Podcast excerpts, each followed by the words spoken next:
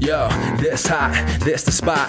There it is, pod.com. We're interviewing the best comedians, so tune in quick and get your ears receiving them. We talking about life and life to stream right to you from the microphone right to your home, dude. Side note, this might get embarrassing, but no, don't sweat, yo, cause there it is.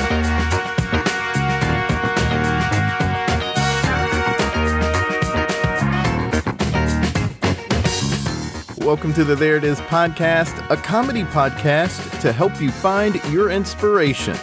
I'm your host, Jason Farr. Let's do this. If this is your first time listening, thank you. It's undoubtedly because of our guest today, Casey St. Ange.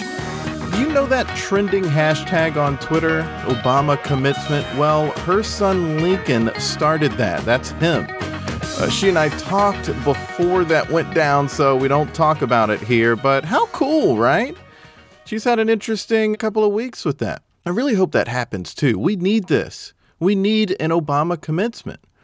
I bet he'll do it, but if he can't, uh, then maybe I can't. maybe not. Uh, the whole commencement speech would just be me going, uh, look. So let's just hope the real President Obama does it. As some of you know, this podcast started on June 7th of 2016 because June 7th is the day Prince was born, and I wanted to find a way to honor him. That was my way of honoring Prince. Casey and I bonded over Prince on Twitter, and it just so happens that today is the fourth anniversary of his passing.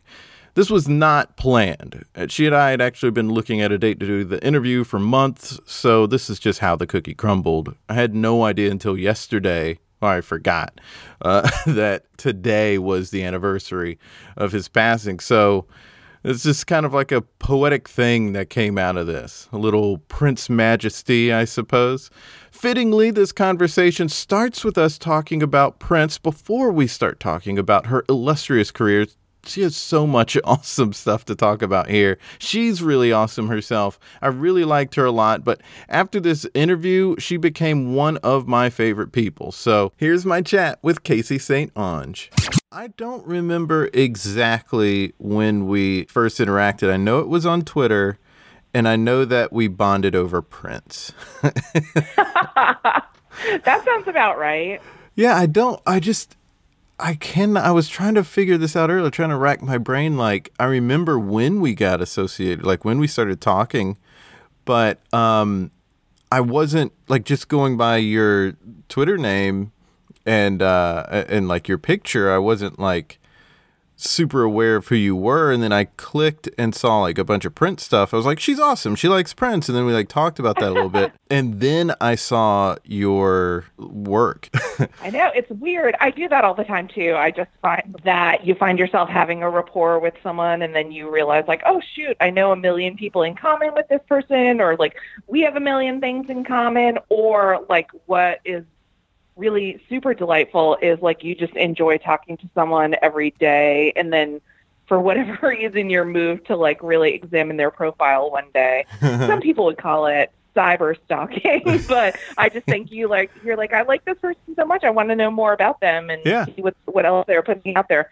And then you just find out the most like super fascinating things about people, and I love it. And I'm it like, it is so fascinating because there was somebody who started following me, and it was like totally random, and I don't know how she came across my page, and she started saying like stuff on any jokes I posted, like like her own jokes or whatever. And I was like, oh, they're cool. And then I followed them, and it was like, who is this person?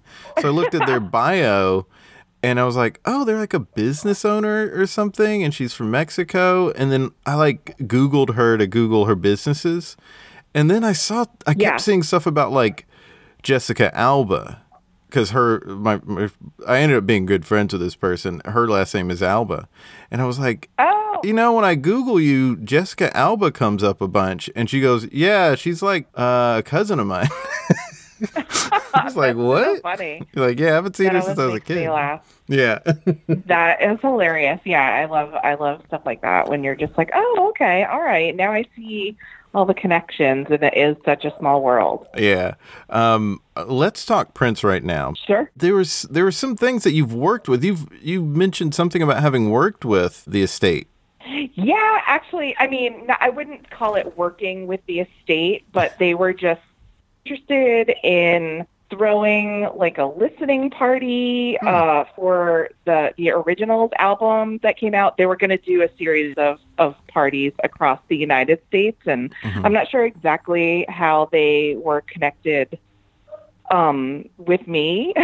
um, just they were like, well, people that we talked to were like, um, maybe you could host the Los Angeles party, and Oh. um, and I was like, well, they said maybe you could host a party in your city, and I was like, you know that my city is Los Angeles and not Connecticut, Westport, Connecticut, where I because I had just moved to Los Angeles, and they were like, no, no, we know Los Angeles, yeah, got it, and so. um yeah, so the the executors of his estate, the attorneys for his estate were like, okay, so in the we're in the planning stages of that. We're going to do a bunch of these across the country, and can you um, just research venues that you think would be great? And I'm like, yeah, that's great. That's what I do, you know. So, um, kind of.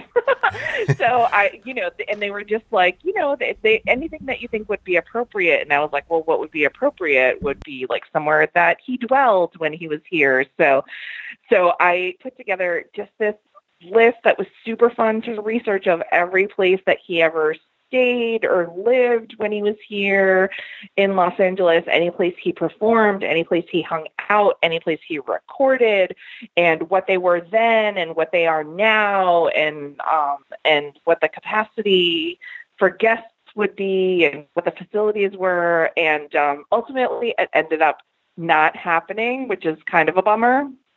Um, because they just scrapped that plan to have like uh across the USA listening parties. But now I am completely equipped and qualified to give anyone who comes to Los Angeles a 100% accurate, historically accurate Prince tour. Wow.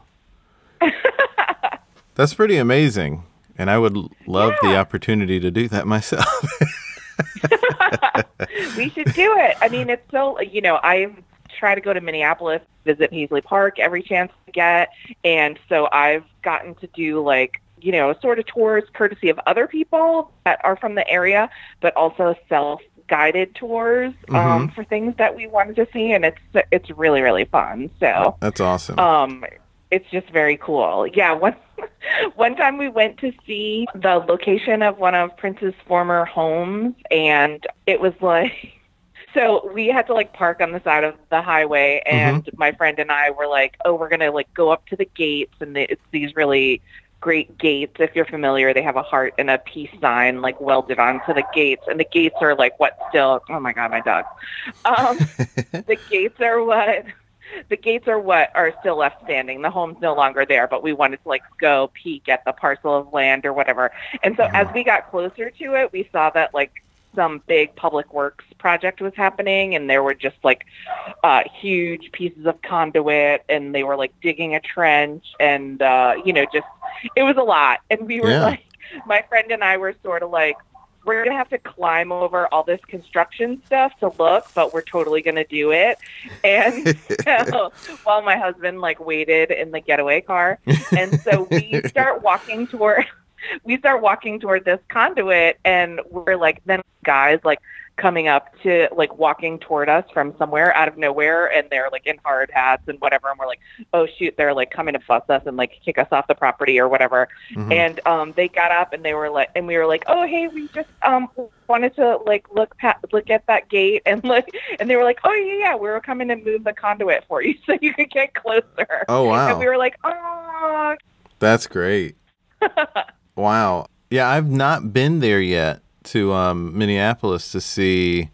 I mean, I've been to Minneapolis, but I haven't been to. Um, I've been to Minnesota, not not Yeah. Min- Minneapolis proper, and I I will be at Paisley Park one day, but uh, just haven't taken that tour yet. But a friend of mine took it recently, and um, she did the like whole VIP thing, and it, I just it sounded amazing. Yeah, it's really great. I love to go for a celebration, which unfortunately is postponed or canceled Yeah. this year, like everything. Um, but that's so cool. It's just like a four day, you know, kind of amazing, like immersive experience where you're just, you know, it's kind of like on the idea of like if you're a fan of like Comic Cons or things like you know things like that but it's mm-hmm. all devoted to like this one guy and right. and um and so it's kind of cool and you just get to my husband laughs because like there's a lot of like shuttling like getting shuttled with buses from parking lots where you left your car to Paisley Park and all that kind of stuff and like one time we got on the shuttle and like so many people that were going by were like, "Oh, hey, it's me, Luther from Belgium," and uh-huh. "Hey, it's me." And my husband was like, "It is like your high school reunion." and he was like, "Why?" like, I, he was like, "This is so fun and it's so cool to be with all these people, but you actually know all these people." And I'm like, "Yeah, yeah of course I do." Wow, how did we've been talking for years? Yeah, I, I um. I do want to talk about your career, but I do want to know a little bit about your love of Prince. Um, so when did that start for you? Um, I think when I was like seven years old, I saw him perform on American Bandstand. I used to go to my grandmother's house. I had like teenage aunts who loved, um, you know, anything they thought was cool. I thought was cool, and so I would go to my grandmother's on uh, on weekend days and um, watch American Bandstand with my aunt, and he performed "I Want to Be Your Lover" when I was seven, and uh, yeah, that was it. That was it. And then they, I, my aunt had his first album, so when I was like, "This guy is the best," like yeah. I love him, they were like, "Oh, we have this album, whatever." Like, don't you know? Don't let your mom hear hear you listening to it or whatever. It's not even like I don't even think when you think of like the the 70s and early 80s, like I don't double entendre wasn't i don't think people were so i don't know people were not picking up on it at all i don't think yeah they weren't so hip to like you know what everybody was saying i just so, realized yeah. what sledgehammer was about like literally since social distancing started is when i realized that that song is what it's about. Um, it was an That's aunt so who funny. who got me into uh, Prince as well because when I was little and she would come visit and we'd go driving somewhere. Um, uh, I just couldn't help when I saying like we went driving somewhere, just thinking. Uh, so we went driving down by old Johnson's farm. But anyway, um, she had um, yeah. yeah. Um, we went to uh, we would go to like the movies, and she would put on either Michael Jackson's Thriller or Prince's Purple Rain, and um, we would all like when we got in the car, we would ask for one or the other, and uh, we wore those cassettes out. but oh yeah, for sure, for sure.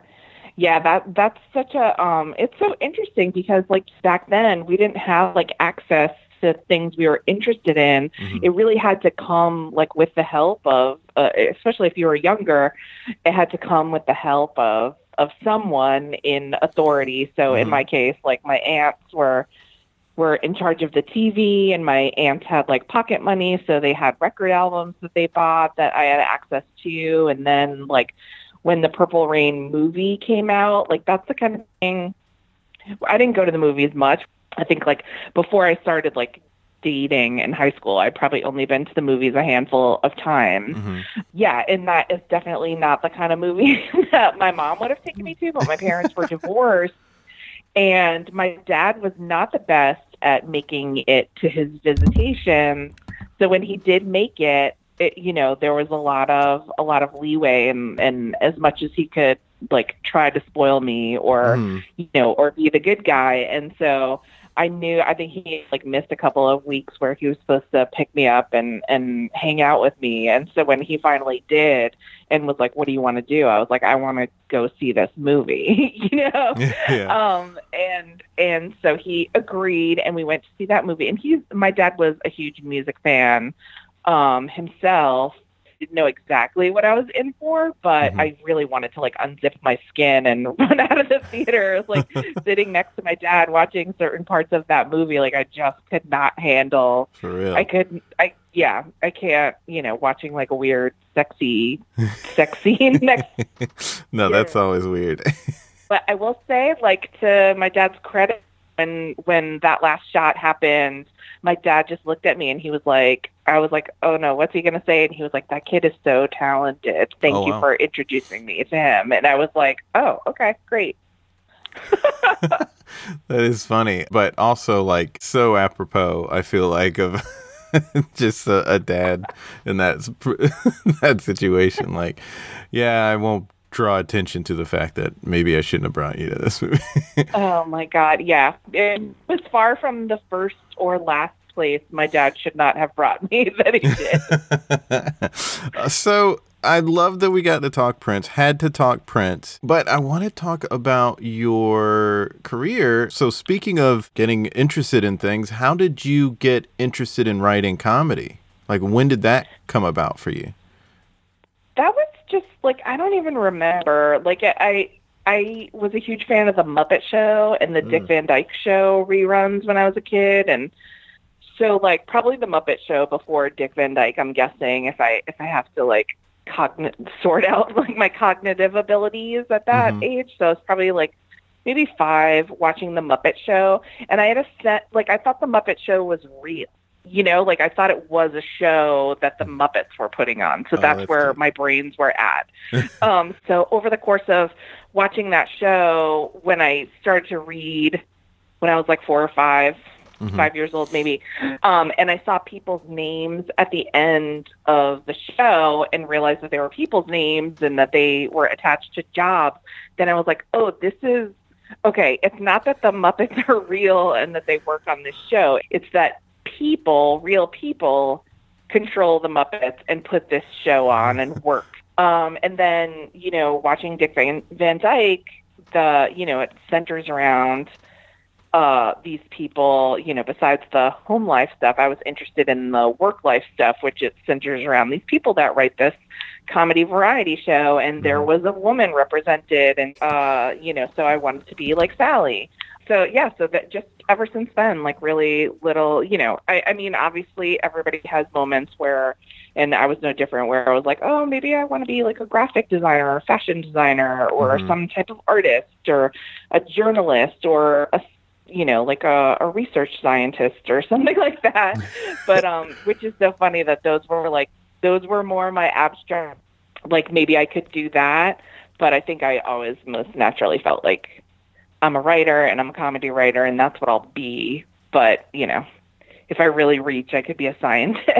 but no, Well, you know, um, I feel like if somebody wants to do both now, then there's, I feel like there's a lot of opportunity because there's so many people who are able to work on this or that who are not directly in comedy, but they're doing a comedy show. Like I have a friend, he's been on the podcast, he's a veterinarian and he uses humor a lot in his Right. online presence. You know, like that's such a big thing now. Yeah, for sure. I mean, it's interesting. It's it's interesting how many people are like, "Oh, this guy like everybody, you know, you're always hearing like, I know this guy, he's a cop, he could be a stand-up comic. Mhm. Um this teacher could be a comedy writer for sure." And it's probably true. That's one thing that's great about Twitter is there's so many incredibly funny and a lot of them get incredibly popular on social media and you're like, "Oh, what do you do?" and they're like, you know, I'm like a systems analyst or whatever. And then, you know, that's really humbling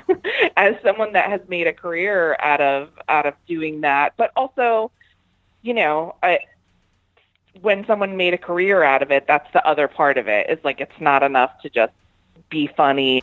You have to like do the business side, which is People got to do the you know, work. yeah, yeah, you know, and it's that's a that's a hard thing because figuring out how to like get in or or you know figuring how to position yourself so that you can luck into it or whatever, you know, it, it it's a lot of hard work, and I think that's the thing that trips people up the most.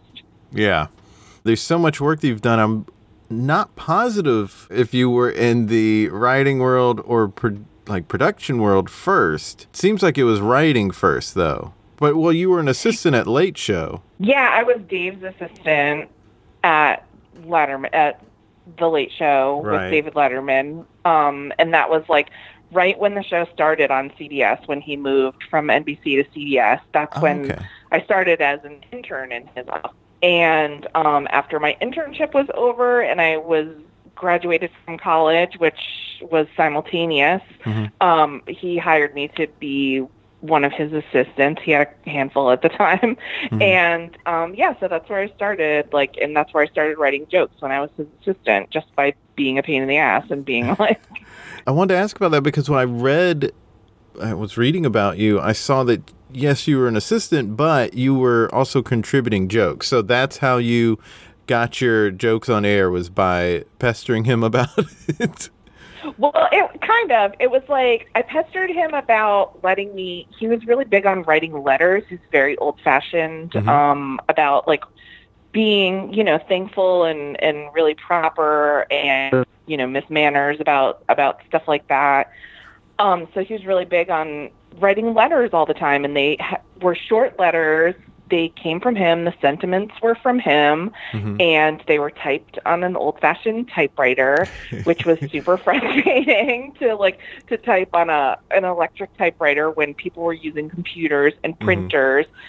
But he would say, like printers didn't look like typewriting back then, so he would be like, "You can Right. tell the difference." Yeah, you know, can. And, and like, Yeah. I'm yeah, and so I'm not ready for that. So they had to be typewritten, and so I was writing these letters, and then I got to a point where I was brave enough or dumb enough or didn't know any better to be like, well, listen, if these letters are all coming from you, shouldn't they be funny? And he was like, I mean, yeah, I mean, I guess, but they have to really be funny. Like, you, I'm not going to just sign like letters that have bad jokes in them. So Mhm. get ready for feedback. So that was kind of, you know, that was about how to write jokes effectively because I would write these short letters with what I thought were jokes in them and then take them to him and he would read them over and get a red Flair pen and really it was like, you know, just getting an MFA in joke writing because Wow. he'd be like you know, like you you front loaded this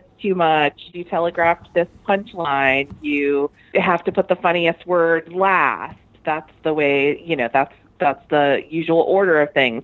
So all of these really like just comedy writing 101 rules he gave me. Um yeah, just through that that letter writing. And then I would like take his notes and go back and rewrite the jokes to be better. And uh and yeah, so that's how I learned how to write jokes. That's and then amazing. eventually yeah then eventually I, I would like at the same time sort of simultaneously there was this writer bill Scheft who's from massachusetts. And he was always really great to me and really like took me under his wing maybe because we were had you know massachusetts history. He'd gone to school in massachusetts. Mhm. um so and he just was kind of like that like he had a lot of he was a stand-up comedian and he had a lot of young comedians I know that really looked up to him that he had taken under his wing. And so I was like, you know, really just felt comfortable with him and felt like I could ask him anything. And then he would, uh, he would do the same thing, just give me feedback and tell me like, you know, what I could have done better and what he really liked. And then just one day he was like, one day he just came and he was like, I had given him a page of jokes in the morning and he was like, listen, we didn't really have enough jokes today. so that was um, how that all started. You were at Letterman uh, not like after your internship for like three years, Yeah. and then where did you go? Did you go to Rosie's show right after that? Yeah, it was um, you know, I was at Letterman and um, you know, just back then it was a different time. It didn't really seem possible for more than one. I really wanted to be a writer and I had like tried to sort of make that known. I think it was sort of known, but I was even though I was like getting material on the show in some ways, I was having a hard time like just getting anyone to see me as like uh the girl who gets lunch but also writes jokes sometimes. Um Yeah. so Yeah, I mean, I've heard, and I don't know. I mean, obviously, I mean, because even Letterman has talked about this, um, and uh, his his. I don't want to put words in his mouth, but I mean, he basically owned up to not being better about uh, that. But yeah, um, he and yeah, he and I have talked about it recently, actually, interestingly. Um so yeah, so that's kind of where where we were and I just got the feeling like, oh shoot, this is never going to happen Yeah. here. Um, there was, you know, there were women writers, but never more than one at a time. Right. And you know, when there were like a dozen guys and one woman, Mhm. and you knew that that like woman's spot was already taken. Um, and I liked that woman and wasn't trying to like right. You're uh, trying to angle her out. Yeah. trying to think of a way to push her in front of a boss or anything like that. I looked up to her. So, um, yeah, so one of our segment producers left to be the showrunner of this new daytime talk show with Rosie O'Donnell that was coming up. And, um, and it's funny because he and I weren't like best buds or anything like that. We just, we weren't, um, at that point, just because we like existed in, in different universes kind of. Hmm but um but he called um once he started at Rosie uh before the show started and he was like listen like I promised Dave and I even signed paperwork saying that I wouldn't hire anyone from Late Show to come work on this show. Um but he was like but I've I'm getting to know Rosie and she's looking for an assistant and I just feel like you would be like a great assistant for her Mhm. and if you're interested i will i will call dave and ask him if you're allowed to come and and do this interview at least and so i was like okay yeah i want to do that Wow. and yeah and so you know i talked to dave and he was like i don't want to hold you back like that's you know that's not something i'm interested in doing so like go do your interview and go with god and good luck Oh wow. and uh, yes, so which was cool. And I met with Rosie, and we got along, and she hired me to be one of her assistants. hmm And uh, yeah, and that was an interesting thing too because I didn't last very long being one of her assistants, just because we weren't a great fit in that way. Uh-huh. But the interesting thing is, like, she really always like thought of me as a writer. I think, and um, right in my interview, she asked me like, "You." Nobody wants to be an assistant. Like, what do you really want to do? And so I told her, and so she would always introduce me, even when I was like working at the desk um in her office like if someone would come by i remember colin quinn like came by to visit her from saturday night live and she was like oh this casey um she's a write she's a funny comedy writer and he was like oh great and then you know which was so cool because then i know that he always had that in his mind about me not that i was like her assistant that i was like an aspiring or or an emerging comedy writer so Yeah. that I was mean, I guess cool that must have helped in regards to uh, what you were saying about people not seeing you as the girl who gets coffee. Like there's Yeah, someone who's it- seeing you as, oh, this funny person.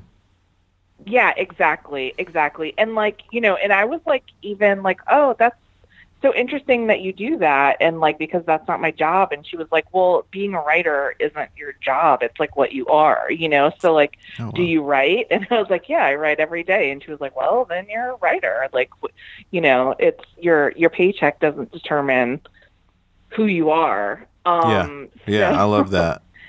yeah, which was really great. And, you know, and then I went very quickly from being like her assistant to when she decided like, uh, maybe you're not the right assistant for me because I was very precise and like really anxious about her being where she needed to be all the time and she was more Ah. casual hmm um she was like okay this is like probably not working out for me but like let me make you i was made like an associate producer um uh for one of the one of the departments one, for one of the producers and then very quickly i became a researcher and then after like a few months of being a researcher an opening opened up on the writing staff and i did a submission and was hired to be a writer in the Oh, first cool. season of the show Yeah. Awesome. Wow.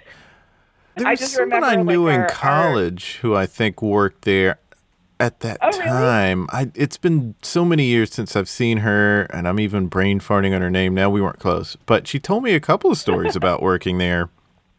Um and one was a, about how sweet Robin Williams is. Oh, yeah, he was a really sweet guy. Um He, I remember him from when I worked at Letterman because he would always like, like I would at the Ed Sullivan Theater, the um the dressing room stacks are you know just off to the side of the theater, and you have to like walk up and up and up these switchback stairs to get to every dressing room on every floor. And I used to stand outside of Dave's dressing room um just waiting for him to like be ready to do the show or after Mhm. the show ready to go back to the office or whatever and so I'd just hang out there in case he needed anything to run and go get something and Robin Williams would always whenever he came around or whenever he came on the show he would always just like hang out in that hallway and chit chat for the longest time and Uh, he was just darling and sweet I love that story. I just, you know, how can you not love Robin Williams? Um, so when you were there for once you transitioned to writing for her, I mean, it was because people there recognized you as having that potential. I mean, I think I think I was very outgoing in Mhm. all of the other jobs that I had. I was always like and it was we were lucky because um you might know Andy Lassner from Twitter. He's one of the producers of the Ellen show. He was a producer at Rosie and Mhm. what one of the great things about him was that he was always looking for ideas like bigger I- it's funny because he wasn't like the top producer at Rosie. He was younger then too, but for whatever reason, he just always treated his job like it was the biggest job, and so he was always endeavoring to make that show more of a spectacle. And so he really was like a leader, even though, um, even though at that time he was just like a like a supervising producer or whatever, but he was destined to to be running the show somewhere. Um, and so he was so great because he would just take a good idea from anywhere. So as many ideas as I had that I would like including my include in my research for ideas for guests to do or whatever, he would use them and he was always really great about being like that was Casey's idea. Casey came up with that and you know, and like letting me try my hand at producing things. So I had had like a couple of really successful segments um that yeah, they were just successful segments that that had been my ideas.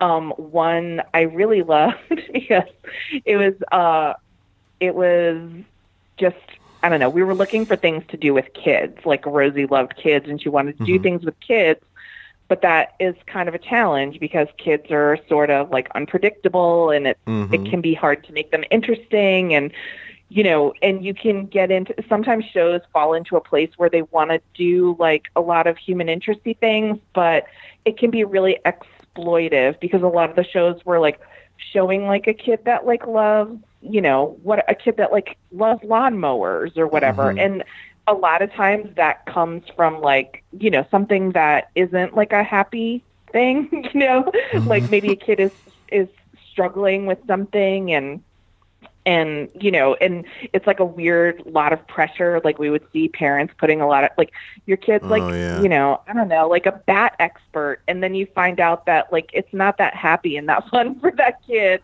to uh-huh. come Oh. sometimes and talk about you know so that we were in this weird place where we were like sometimes this is really fun if the kid is super into it but we were getting as a show into like trying to find out if kids were super into like coming on and playing the piano or whatever and if they weren't then we didn't want to like encourage doing that you know Yeah, and like, Um, that must be hard because if you ask a kid, they're going to think, "Well, mom or dad wants me to say yes." So, like, so how do you even get through that? Exactly. So Rosie was like super conscious of that. And that was like, that was an important lesson for us. Like, I remember just being like, oh, shoot, like a lot of these kids that we watch on these shows that it's so funny. Um, and everybody loves it so much and they're adorable. But like, we were learning that, like, oh, a lot of these kids aren't really into this and this isn't fun for them. So Mm. we were trying to like turn away from that and think of something that we could do with just regular kids that didn't require someone to have like some type of expertise or or you know some type of parent like trying to put them out there to gain you know momentary fame or whatever. So i anyway i had this idea where i was like well it's always so funny like kids thoughts on just whatever kids ideas about how old people are or like how you do something or how you make something so I was like, what if we asked kids to come up with their like fantasy candy bar recipe? And you know we could just ask a bunch of kids and then we could get a real candy company to make their candy their fantasy candy bars and then they could come on the show and demonstrate them. And that'd be like you know that'd be like a fun segment so we were like so you know andy and judy gold who was a producer at the show at the time and, Oh, and had been a realize that. writer. Yeah yeah. Um they were like yeah let's do this. And so judy was like help me find these kids. So we went to a couple of schools and met with these kids that these like principals were bringing to us. Like they would they would hand out worksheets in the schools asking you know in new york city schools asking like what's your fantasy candy bars? And then what was happening is like we would go to the school and the principal would bring some kids that she thought were the best um Mhm. to come and meet with us. And but we were like meeting with these kids and we are like this is cute and they're nice but it's not really like it's not going to make interesting television Mhm. and I remember Judy being like, "Oh, this seemed like a good idea, but it turns out like it might actually be a dud, and like it's not going to be a good thing." And then I remember just being like, "Wait, let me try one more thing." And so I remember saying to the principal of this school, like, "Can I meet some kids that you would consider problems?" like, that, can I meet some kids that are troubling to you that you don't see, you know, like that you you don't see on the best terms every day? And can I see what the candy bars that they suggested? Mhm. And she was like, I'm not sure if we want to reward that. And I was like, well, you know, th- then we'll just we can just I guess we'll try to go find kids at another school. And then she was like, oh, okay, you know, like oh. so you know, and so then because I'm thinking like those are the kids that are always performers. Like whenever you ask a performer, you know, how were you in school? They're always like, I was a nightmare. so um so then we got like this, you know, this sort of ragtag bunch of kids in to talk to us about the candy bars that they were pitching.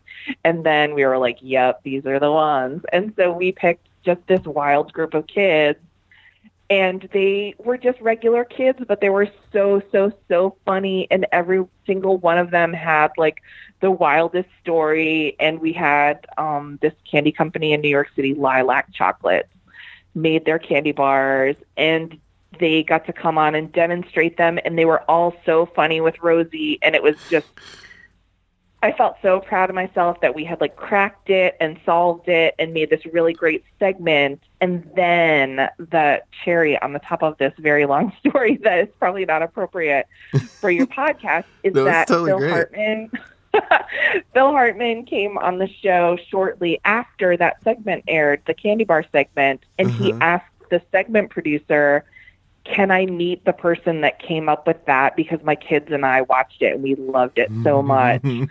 And so the producer brought Phil Hartman to my desk in the research office and was like, "Here she is. This is who thought of the candy bar segment."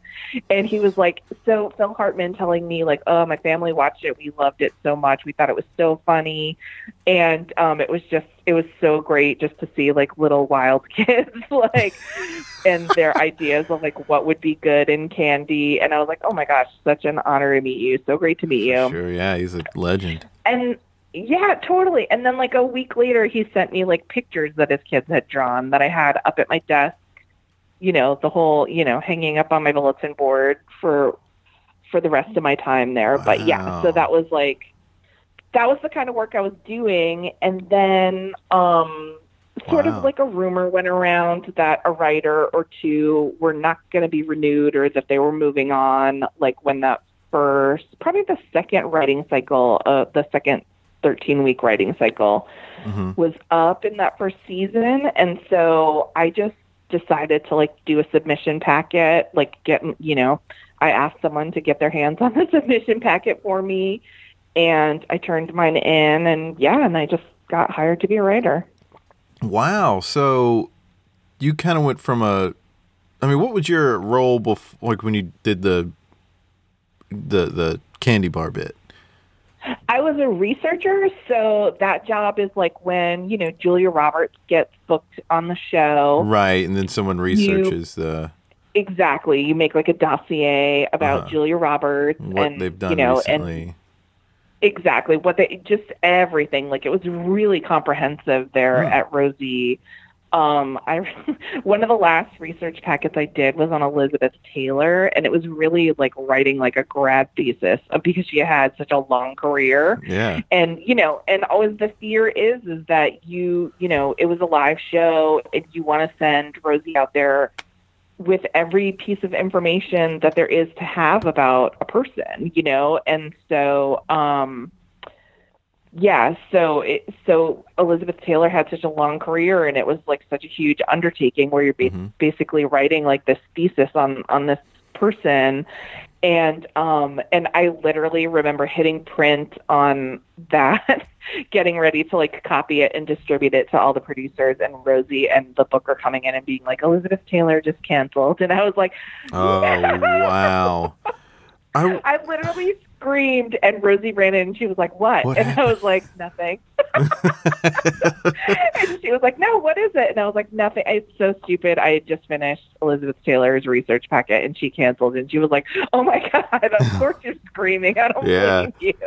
Was it always that the like research on that show always that intensive? Because I remember one time watching the show, Sting was on with his wife Trudie Styler, and he said she said something like, "Oh, you're such a good actor. I really loved you in the movie Buster."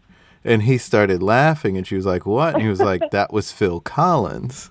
And Oh she was like, oh God. "Oh my gosh, I I I don't really do research, and I just go with my knowledge of people a lot of times on here." So I, it's funny that there's like so much research in the like like being done, and that still happened once.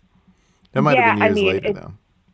It definitely happened. It Mm-hmm. definitely happened. And but that's like your biggest fear. Like, you know, Yeah. do you remember do you remember like was it Kathie Lee Gifford asking Martin Short how his wife Uh, was? Was it it Martin was Short? And she was, and he After was she like, had died, it had been like a Yeah. year. Yeah. And and so like as a researcher, that is your biggest fear, like Yeah. allowing something like that to happen on live television. And I'm sure, you know, and sometimes it just happens and it's an accident and like, you know, no shades Kathie Lee. Like Oh, yeah. she's researching you know, she's reading research on how many guests I mean, not anymore. She's she's not doing the show Right. anymore. But But had know, so much um, that she was going. Yeah, yeah, yeah. That's that's yeah, exactly. That's a tough gig. Um, and I even heard a story about a politician who I won't mention because he's not a good politician. But a professor of mine told a story in college once about um, his uh, my professor's dad was in politics and had, s- was like a he didn't work for uh, this senator. He he was it was I guess just on Capitol Hill in some capacity, and they had met. And um, so when my professor met this politician, um, he made nice with the politician and just said, I'm so and so, my father's so and so. And like years later, this politician sees my old professor uh, just like standing waiting for like a, a subway train or something. And, and the senator's looking at him like, oh, I know this guy from somewhere. And uh, my professor sees him from the corner of his eye, just sort of like the senator just watching him. And then the senator hmm. walks up and s- shakes his hand and says his name and says, Hey, how are you? How's your mom? My professor is saying this is what he was doing when he was looking at me. He knew that he recognized me. He was trying to remember where. Then he remembered when. And then he said, Oh, yes, his father worked in Capitol Hill. His father is dead. Ask about his mom. Because his father had passed away since originally meeting that, guy, that professor. Right. So you have Yeah. to sort of have that sort of information on you when you go out to interview somebody because Yeah. that sort of stuff happens. You got to remember to think, okay, everybody may know this about this person. However, circumstances have changed or there's Right. new information to go with.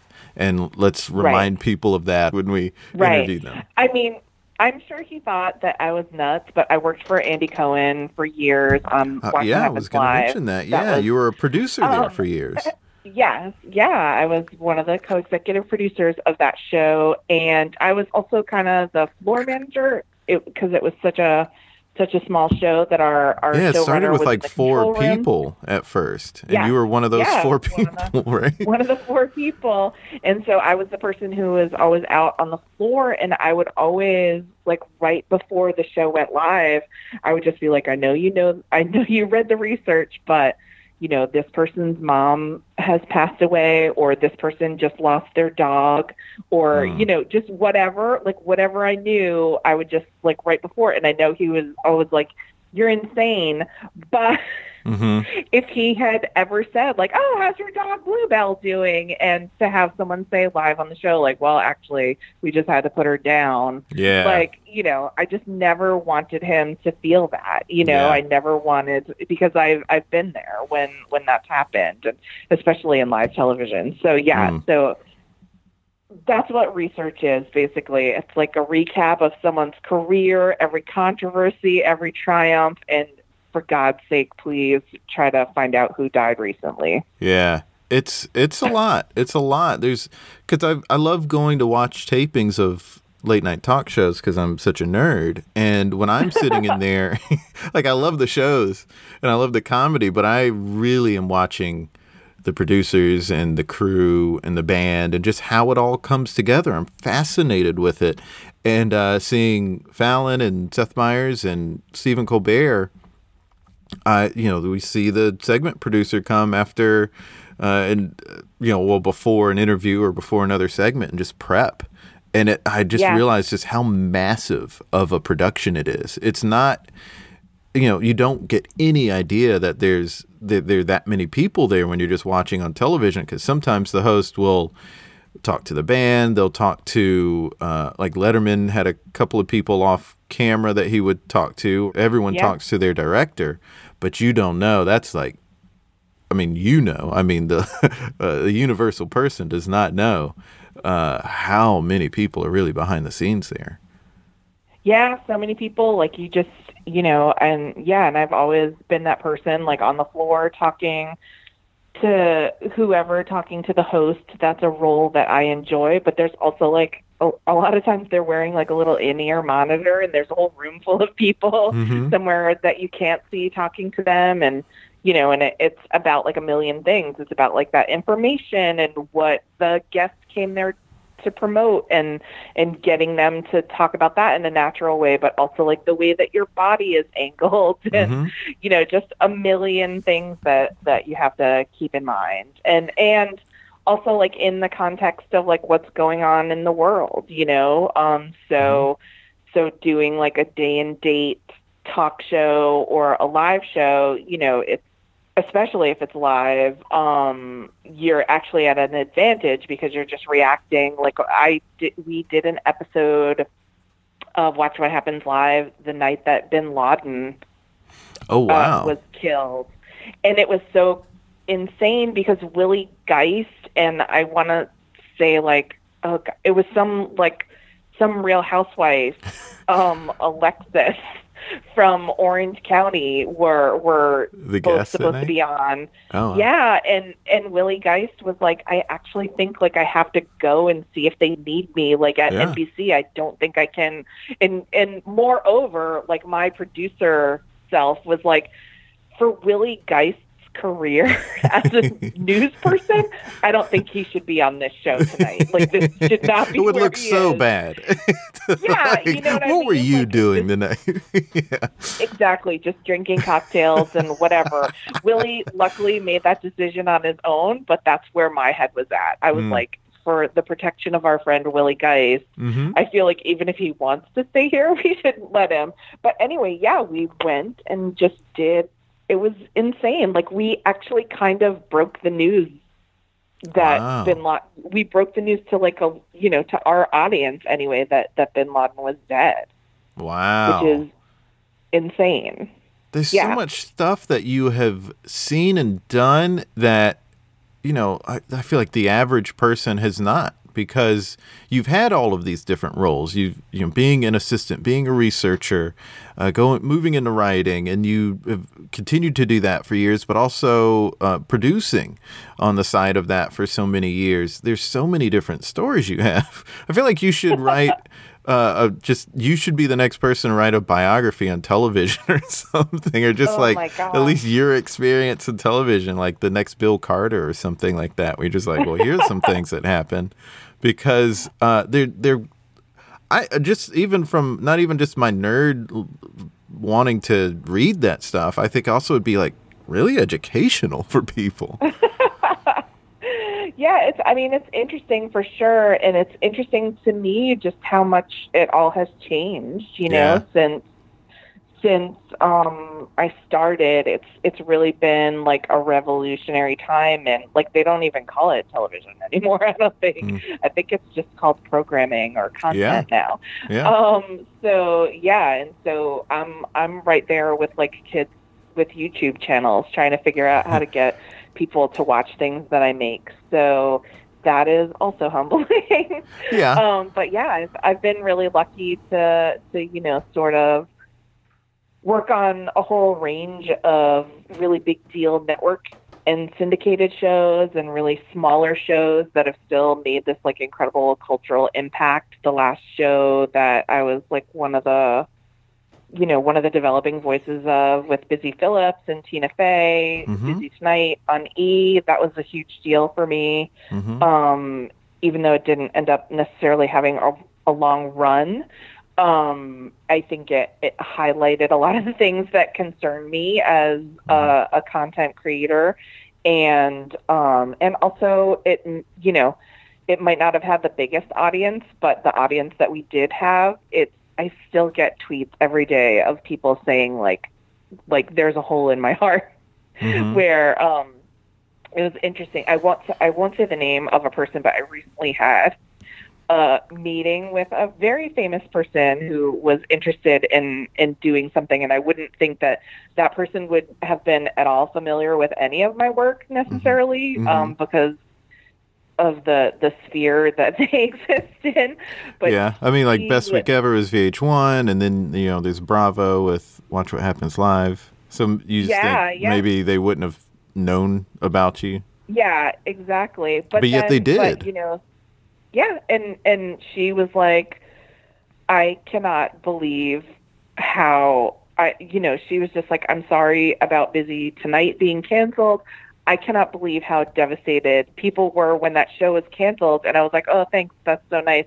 And she was just like, no, but I mean devastated. She was like, like people get upset when TV shows are canceled. That is normal. But she was like, but I like everyone I knew that watched that show was devastated. And I was like, mm-hmm. oh, okay. I feel, and I was like, that makes me feel good, but also terrible. But that, Yeah. you know, but yeah, that's how, that's still kind of how, um, how it is. Like just, it's like going on a year now. And I it's still every day people are like messaging me, like, I miss it. I kept every episode on my DVR and, Oh, that's you know, so, so that's a good feeling. Yeah, yeah, and uh, and busy seems like the best.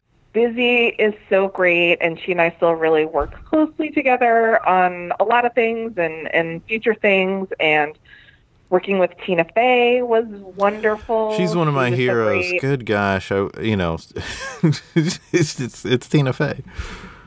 Yeah, she's just she's so great. She's really just funny, but also really kind and um and one of the things that I just love about her so much and I don't think I ever told her this um but she I worked a lot writing for Joan Rivers when Joan Rivers was alive. Right, I wanted to mention that and talk about that. Yeah, Um, but Tina reminds me of Joan Rivers in the way that she's always interested in how other people are thinking of things. Like, you know what I mean? Like she's not afraid to say like here's what I think and and Mhm. she is just like an expert and she's like a joke machine. She yeah, just you can't stop her. Like if you ask her Mhm. for help with a joke, you'll get a hundred and they're all great and a hundred times better than anything you could come up with.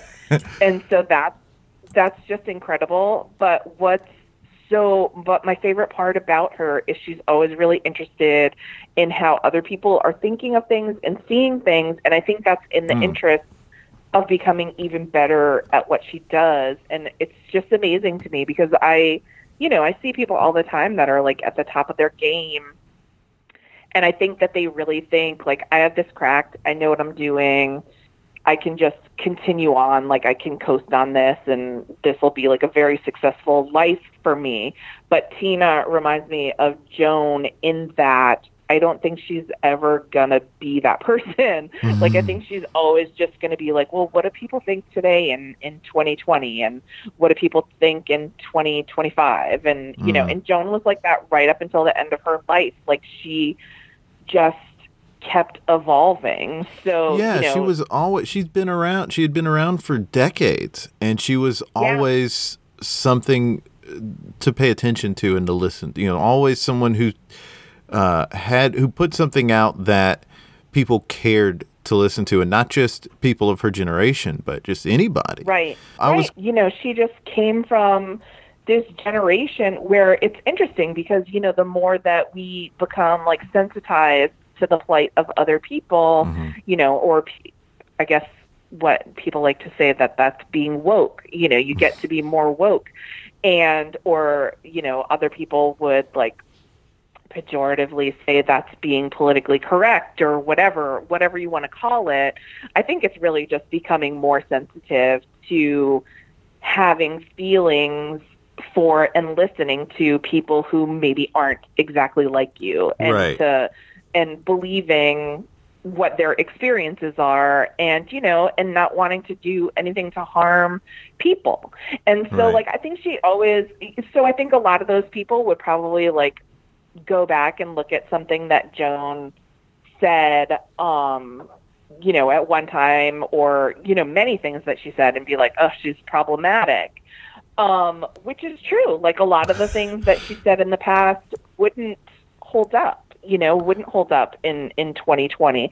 But the thing that was amazing about her is that she was never like, if she did some bit or whatever that like caused outrage or whatever, you know, I've heard a lot of comedians that are like, oh, you know, screw that, politically correct. You can't say anything. You can't say joke anymore. She was never like that. Like mm. we would have talks where she'd be like, I did this bit, it kind of fell flat, or like I got, I took some heat for this bit um, but let's talk about like what it is. Like let's mm-hmm. inspect like what it is and what about it upset people. And I think she was coming from it like, you know, I want to say something, like I want to make a joke, but for her it was never one of the reasons I loved writing for her and one of the ways that I love to write is like it's not just uh, you know, sometimes it's enough just to make a funny joke. Like if it makes you laugh and it's funny and it delights you, that's lovely. Mm-hmm. But like when you're trying to make a you know when you're trying to make a statement you're trying to like have some cultural impact.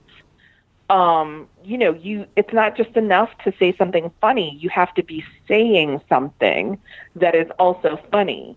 And so that was a lot of what what joan was doing and so she always had like a, her reasoning for something and whether or not you agreed with that reasoning okay then but she was always willing to have that discussion mm-hmm. and so i really felt fortunate because I also evolved as a writer. A lot of that stuff that I wrote early on would not hold up and I would be like ashamed if I knew, yeah. you know, if I went back and read a lot of it today, I would just be like this wasn't cool, but That's I know true. better now. Yeah, I mean it's such a like I mean it's true for comedy of any era. You know, it's stuck in its yeah. time period and um I you know that's it, it's it's not in the same context as you know as today is. I mean, there's some stuff right.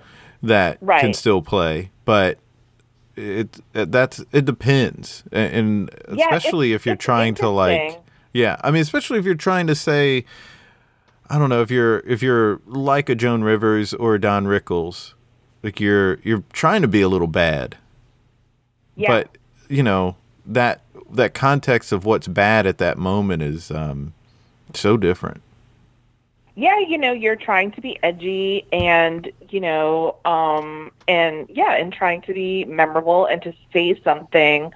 And I think that's where, you know, when you apply all these lenses to it, well, when you apply a lot of lenses to something, something sometimes the danger is you wind up saying nothing, you know, mm-hmm. which is like that's not great, that's not funny or interesting, and also it's not really helpful sometimes when there's like a problem that we see in the world to just be like, well, it's all too complicated, so I choose to say nothing. um, I don't think that's a great a great position to be in, but um, sometimes when you say nothing, you can listen better and you can hear and you can learn, especially if you're willing to like really take in what someone's generously offering you um, about what they've experienced. And so mm-hmm. then you can like apply that. And, you know, and people say all the time, when you know better, you do better. And there was yeah. a time when we didn't know better and maybe we should have, and maybe that should have come along faster. Um, we, maybe we should have evolved on that faster, but mm-hmm um and that goes for like talking you know for for like doing humor about anything including yourself like there's a lot of things i think that joan would do um joan would do material on that wouldn't fly today that was about herself you know yeah. just because she was so um, just I, I just think it would be painful to people to watch her be so tough on herself. She was toughest on herself. But anyway, yeah, she was a lot of material is stuck in time, but she was never stuck in time yeah, as a person. She exactly. really, really, really um yeah, just always trying to learn and always trying to evolve and, and that's that's the part of her that I see in Tina. Mm-hmm. And also um yeah, she was just like Joan Rivers and Mr. Rogers were like the two people I think that I've ever met in my career that really could just like see into your soul. Oh wow.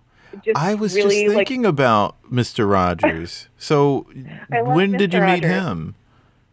Mr. Rogers was a guest on Rosie a few times. Yeah.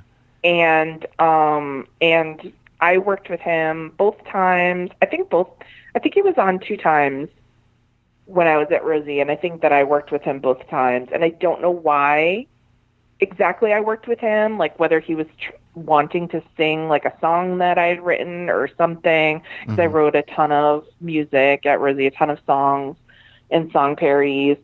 Um, but yeah, it, but I also just think it's like one of those things. Like everybody at Rosie knew that I was had an interest in children's television, and that's mm. why I started. Oh. And that like you know Sesame Street and the Muppets and Mister Rogers were big deals for me. So I'm sure it was probably just like somebody being like, Caissie loves Mister Rogers. Let's make sure that they have, uh, uh, you know, have some time together or whatever.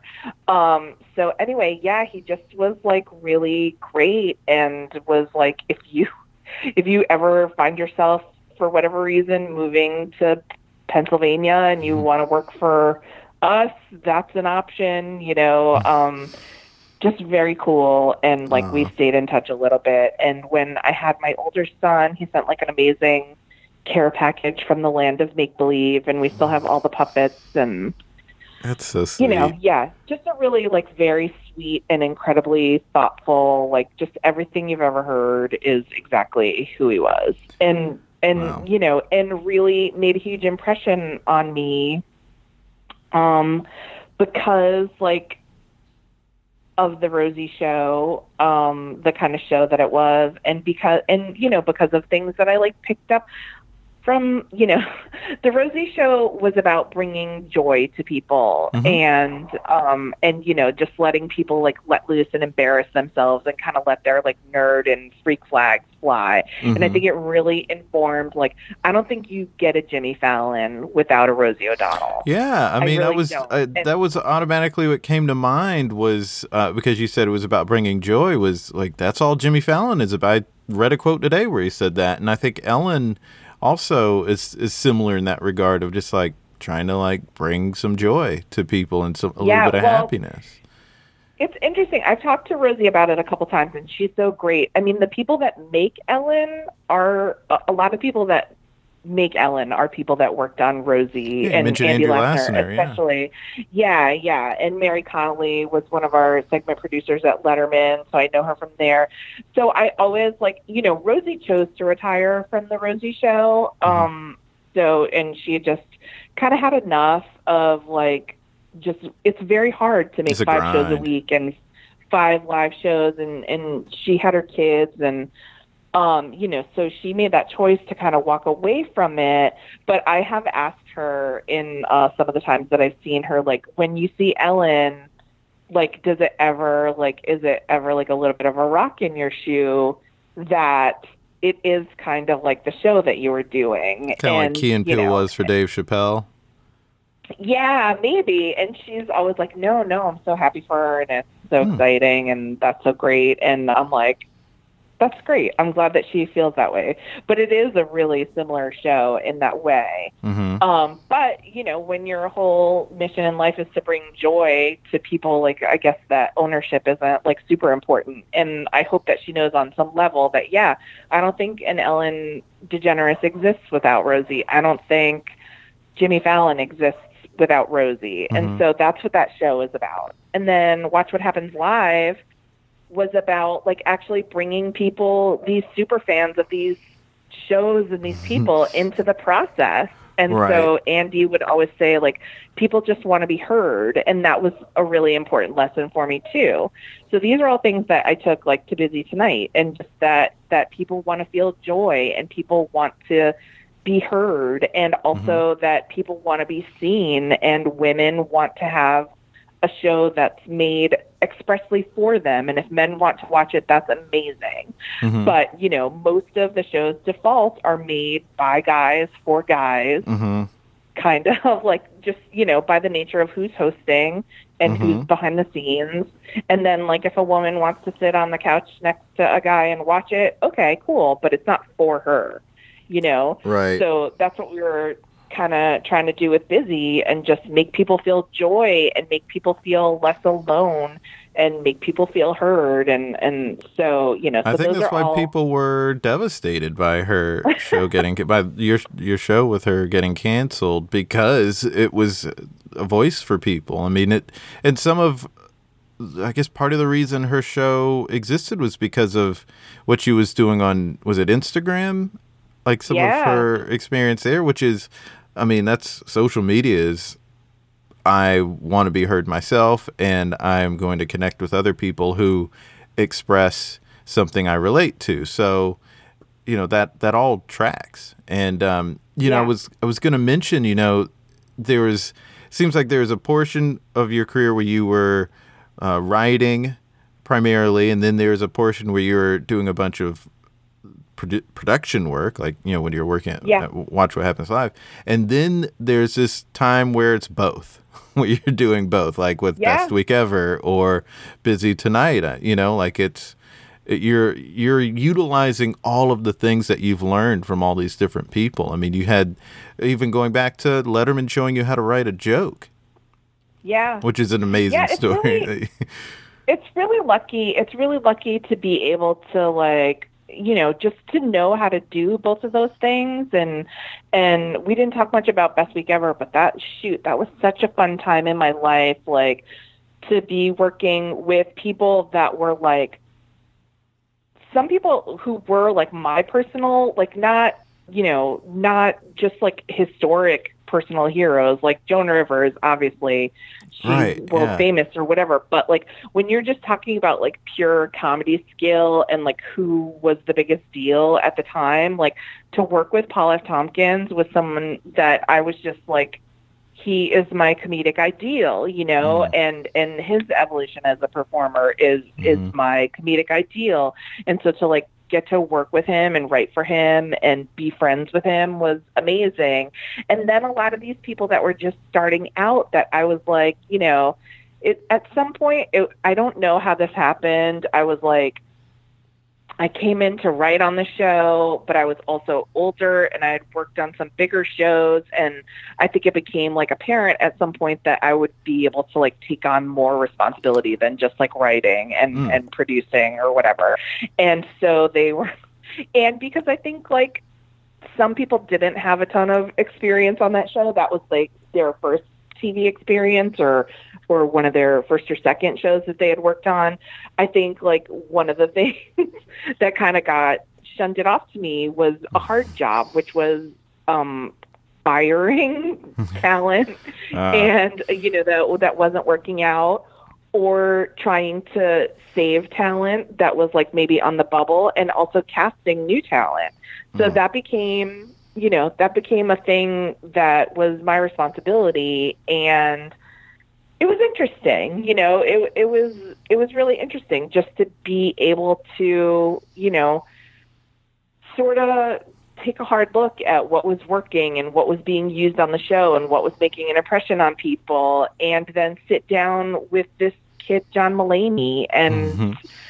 put him on tape and then, you know, bring him to executives and have them like all vote and to have some people be like, okay, if you want to put that kid on, you can put that kid on, and then have other people be like, no, I don't think I don't think this is the right way to go, and blah blah blah. And so you know that was really the first time where I was like, I don't know what I was thinking because I needed that job at the time. I had a family, but I was like, I think like it was like a thumbs down on John Mulaney. Like in the end, we mm-hmm. were not going to hire John Mulaney.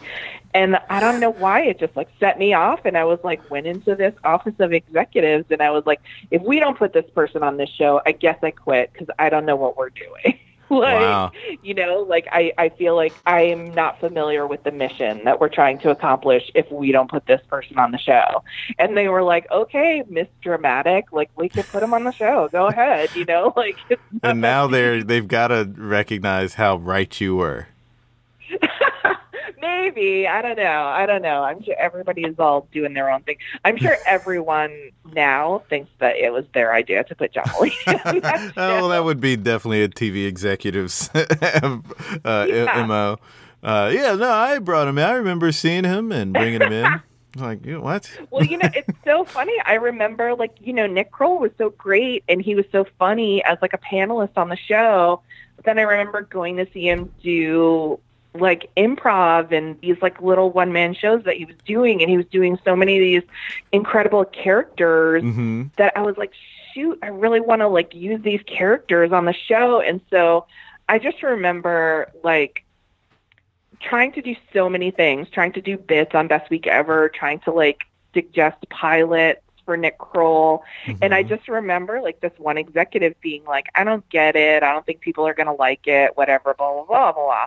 And um, me just being like, damn, you're wrong though. Um, and I wish I, I wish I had had like the tools uh, at the time, like better tools to just be like, let's take this somewhere else. But, you know, I was still like kind of newish at, at, at trying to like sell shows or whatever.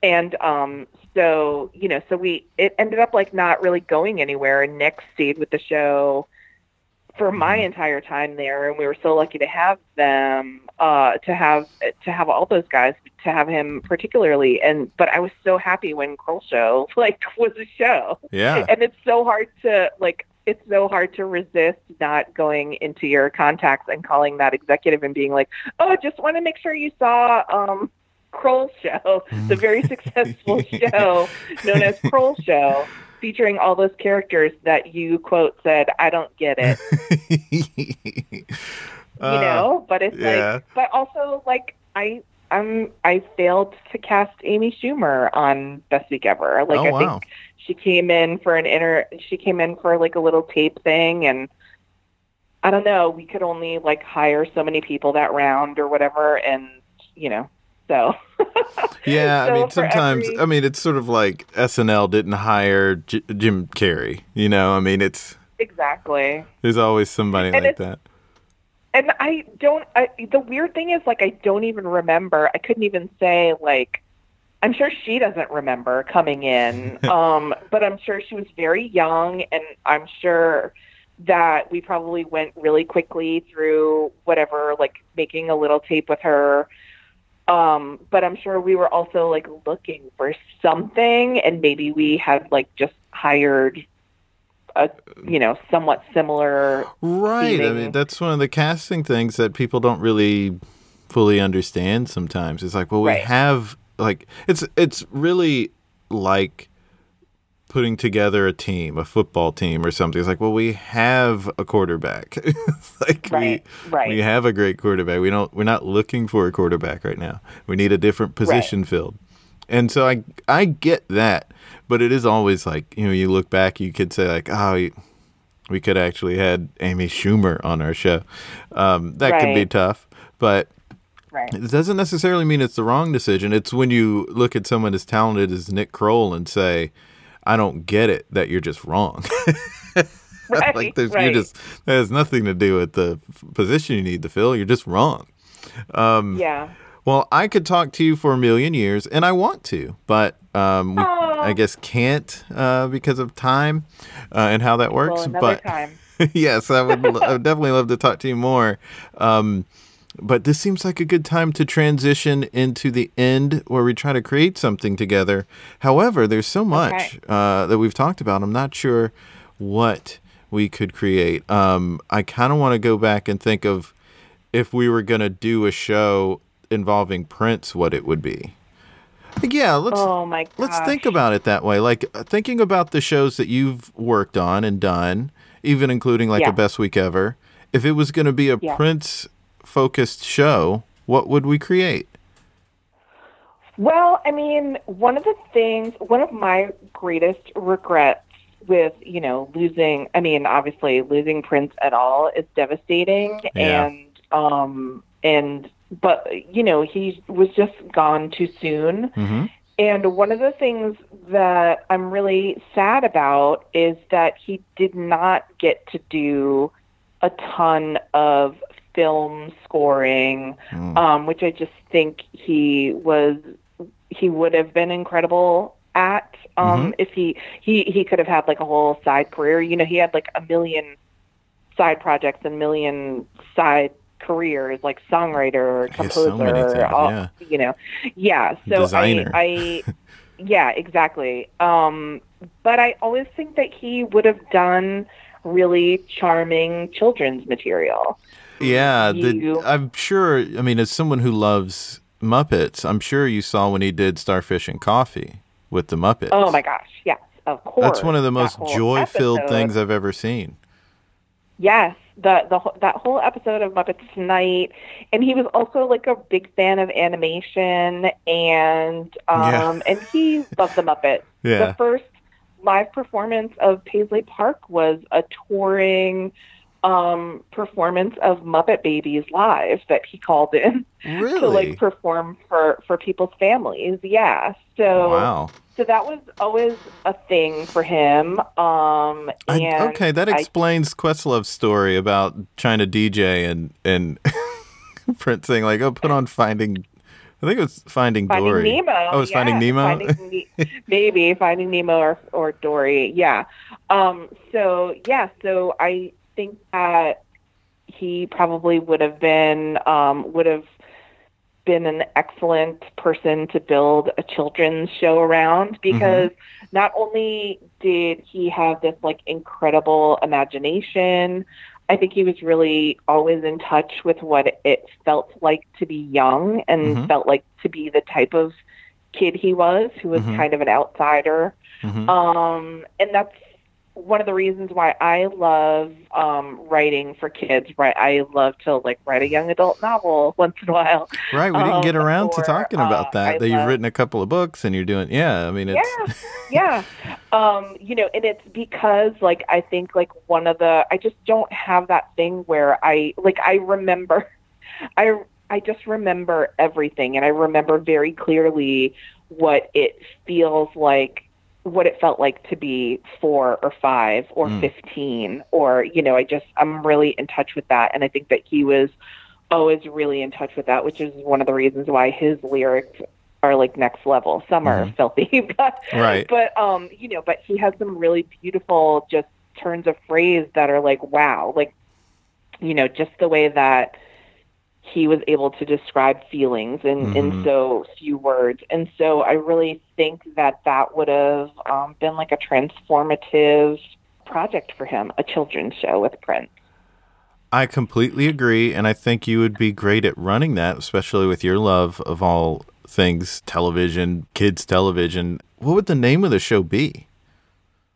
Oh my gosh, that's Prince good- show, I guess, is taken by the SNL sketch. Yeah, um, hmm, that's a good question. Maybe Dream Factory? Ooh, Yeah. That's a good You one. well, Maybe like a Willy Wonka type of, you know, fantasy land, which is kind of like what Paisley Park is, and mhm. and you know there are several rooms and areas of Paisley Park that had at one time or another been devoted to kids and like play spaces for kids and so I think that that would have been yeah like a maybe a mostly musical show called Dream Factory. I love it. I'd watch it. There it is. Thank you so much for being on the podcast, Caissie. I adore you, and you've been so great to me and really encouraging. And I just think you're the best. Uh, my pleasure. Thank you so much for inviting me. It's so nice to talk to you. She's so great, right? She is one of my favorite guests and just a big inspiration. So great. She has a couple of books that you can check out United Jokes of America and Jane Jones, Worst Vampire Ever. You can also follow her on Twitter at Caissie and on Instagram at InstaCase. Check out the bio to spell those right. Also, follow the podcast at There It Is Pod on Twitter, Facebook, and Instagram, and subscribe to our Comedy Life newsletter. We made this newsletter with comedians, actors, and creatives in mind. It offers tips on comedy, performance, and life, like how to work out in your home, best practices for your job search, and more. Link in bio to find out more. Pop Talk episode next week. Until next time, be good to each other. The music for the theme song was created by Neil Brooks. The rap was written and performed by Nick Acevedo. The logo for There It Is was created by Jeff Prater. The There It Is podcast is produced by Jason Farr.